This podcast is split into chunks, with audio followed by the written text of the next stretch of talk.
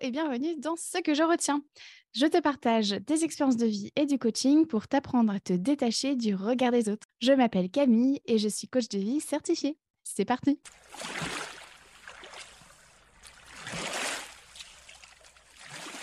Aujourd'hui, dans ce 52e épisode, je te partage ce que je retiens de ces fêtes de famille à devoir justifier mes choix professionnels auprès de mon entourage et je te donne des clés pour t'apprendre à ne plus subir une conversation désagréable tout ça dans le but de passer de bons moments durant les fêtes de famille. Alors, je ne sais pas pour toi, mais moi, j'ai longtemps été saoulée d'avance d'aller aux fêtes de famille, notamment parce que j'appréhendais de devoir justifier mes choix pro auprès de mon entourage. Comme par exemple l'année où je disais que j'étais toujours en études et qu'on me demandait quand est-ce que j'allais enfin, entre guillemets, avoir un vrai travail. Ou bien l'année où je disais que j'en avais marre d'être enseignante et qu'on me disait que c'était quand même un chouette métier, l'enseignement. Ou bien encore le, premier Noël en tant que coach de vie où l'on m'a dit que c'était pas vraiment un métier de bosser à son compte, enfin que c'était pas pas le top. Et puis, bien entendu, la fois où j'annonçais que j'avais arrêté de bosser pour une grosse boîte de coaching avec laquelle j'étais en profond désaccord au niveau de son éthique et que mon entourage m'a dit qu'il ne comprenait pas ma décision parce que, je cite, il faut quand même avoir de l'argent, déjà que tu es freelance, c'est un statut précaire, euh, l'éthique c'est bien mais l'argent c'est mieux, blablabla. Bref, toujours est-il que je trouvais ça délicat de leur dire oui, je suis toujours en études à mon âge car je ne veux pas me retrouver à votre place à faire un boulot que je déteste et qui me ruine la santé mentale. Oui, enseigner au maternel est un chouette métier, mais vous ne savez pas à quel point c'est un job précaire en Irlande et qui plus est devient de plus en plus difficile à exercer avec euh, les symptômes de mon endométriose et de mon adénomiose. C'est d'ailleurs un crève-cœur de quitter cette vocation et je le vis vraiment comme un deuil. Oui, bosser à mon compte, c'est pas trop top pour plein de gens, mais c'est aussi super méga giga trop cool pour plein d'autres personnes comme moi. Et oui, être à son compte, surtout en début d'activité, c'est difficile financièrement.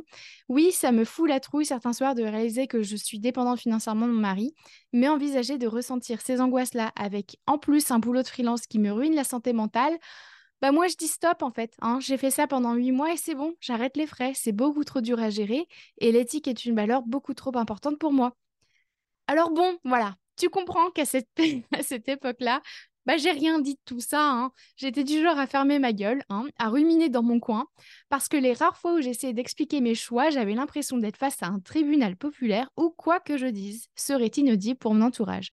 J'avais beau répondre à leurs questions, ils n'avaient pas l'air satisfaits, et euh, en plus, plus je me justifiais, plus j'avais l'impression de les décevoir et d'être nulle.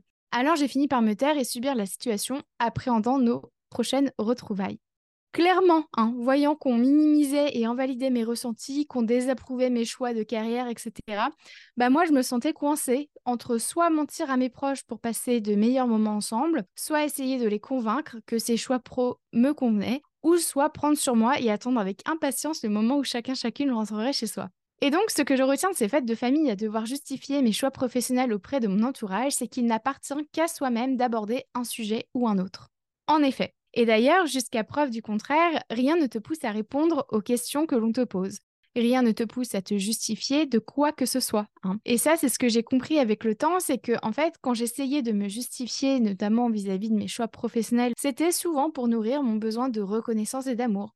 Je me disais que s'ils arrivaient à comprendre mes choix, alors ils m'aimeraient davantage et me diraient que j'ai bien fait, que euh, c'était une bonne chose pour moi. Sauf que tu le sais, si tu as écouté plusieurs épisodes de ce podcast, c'est qu'on fait toujours les choses pour répondre à nos besoins, même si on n'en a pas nécessairement conscience, que les besoins de chaque être humain évoluent au cours d'une journée, qu'on a toutes et tous un besoin d'appartenance, qu'il existe mille et une stratégies pour répondre à un besoin unique, qu'un besoin peut se nourrir par une aide extérieure et ou par soi-même, et que ce qu'une personne nous dit, c'est toujours par rapport à elle, à ses valeurs et à ses besoins.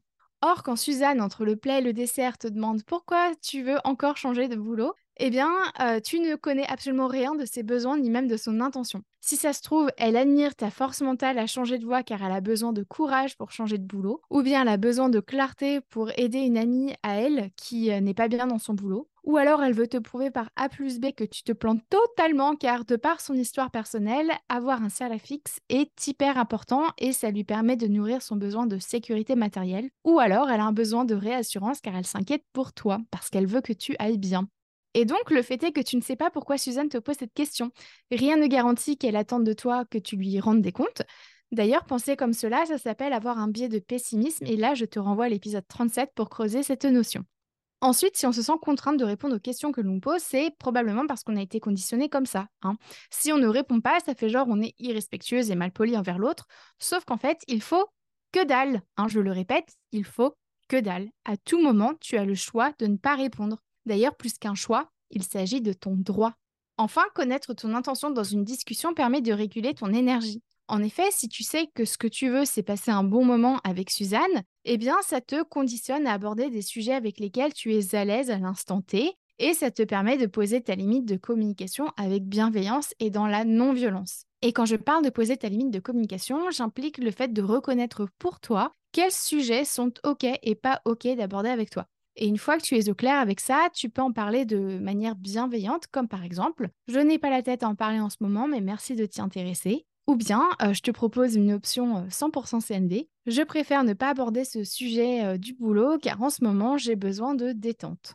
Et donc, comme tu le vois, poser ta limite, ça peut se faire de manière bienveillante et sans agressivité envers l'autre. Je te dis ça car souvent mes clientes qui démarrent Spotlight, donc mon programme de coaching, me disent qu'elles n'osent pas poser leurs limites car elles ont peur de blesser l'autre ou bien de créer une dispute. C'est une peur que j'ai moi-même eue, alors je te comprends totalement si tu l'as aussi. Et en fait, tu vois, ce qui est important de garder en tête, c'est que ta limite, tu ne la poses pas contre l'autre, mais vraiment pour toi, pour te préserver, pour te sentir en sécurité. Hein. je te parle notamment de sécurité affective, matérielle, émotionnelle, etc.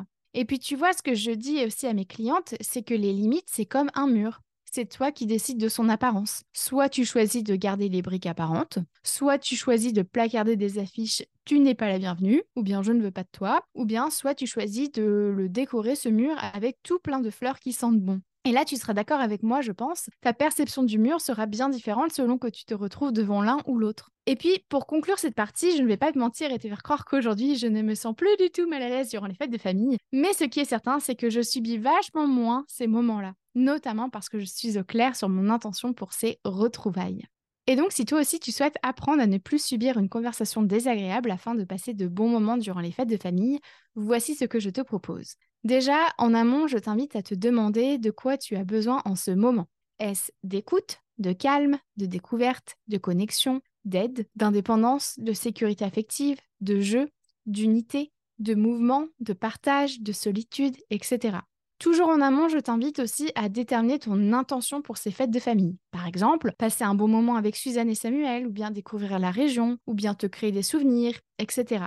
Toujours en amont, je t'invite à déterminer les diverses stratégies pour répondre à tes besoins, donc soit par toi-même, soit avec l'aide d'autrui. Donc par exemple, les stratégies pour répondre à tes besoins par toi-même, ça peut être prendre un thé, écouter de la musique, te coucher tôt, faire la sieste, jouer un jeu vidéo en solo, faire à manger, lire un livre, aller chercher le pain, etc. Et puis les stratégies pour répondre à tes besoins avec l'aide d'autrui, ça peut être faire un jeu de société avec ta nièce, donner et recevoir un câlin, partager un repas avec son entourage, faire une balade avec ton cousin, aider ton ta partenaire à préparer le repas, etc. Ensuite, je t'invite également, toujours en amont, à identifier les sujets que tu ne souhaites pas aborder durant les moments en famille, ou bien ce que tu ne souhaites aborder qu'en compagnie de certaines personnes. Et finalement, toute cette préparation en amont va te permettre de piloter ta vie le moment venu, puisque tu auras eu le temps d'anticiper plusieurs situations. Ce qui fait que sur le moment, tu auras beaucoup moins de choses à penser, à réfléchir, beaucoup moins d'énergie à dépenser, puisque euh, tu auras déjà euh, vécu, si tu veux, ce genre de situation en amont. Et ensuite, durant la fameuse fête de famille, je t'invite à te demander régulièrement comment tu te sens, de quoi tu as besoin et comment tu peux nourrir tes besoins. Je t'invite aussi à adopter la paire de lunettes du dialogue et de la bienveillance au moment de poser ta limite de communication avec l'autre. Par exemple, comment pourrais-je lui dire que je ne veux pas aborder ce sujet mais que je veux continuer de discuter avec lui? Ou bien comment pourrais-je lui dire avec amour? Et puis je te rappelle qu'à tout moment, tu as la possibilité de poser une limite physique en plus de ta limite de communication. Ça peut ressembler à ceci. Là, je me sens frustrée car j'ai besoin de sérénité. C'est pour ça que je sors me balader toute seule. On pourra en reparler quand je rentre si tu le souhaites. Et puis pour terminer cet épisode, je te propose justement des épisodes de podcast complémentaires comme le 15 sur les limites, le 23 sur la peur de décevoir, le 24 sur les injonctions des fêtes de fin d'année, le 37 sur le biais de pessimisme et le 45 sur comment t'affirmer de manière bienveillante. Et voilà pour aujourd'hui. Et toi, que retiens-tu de cet épisode?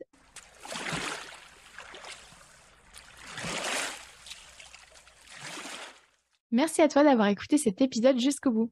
Si tu souhaites en savoir plus sur mon travail, rejoins-moi sur Instagram sur la page La Camille ainsi que sur mon site internet www.lacoachcamille.com. Prends soin de toi.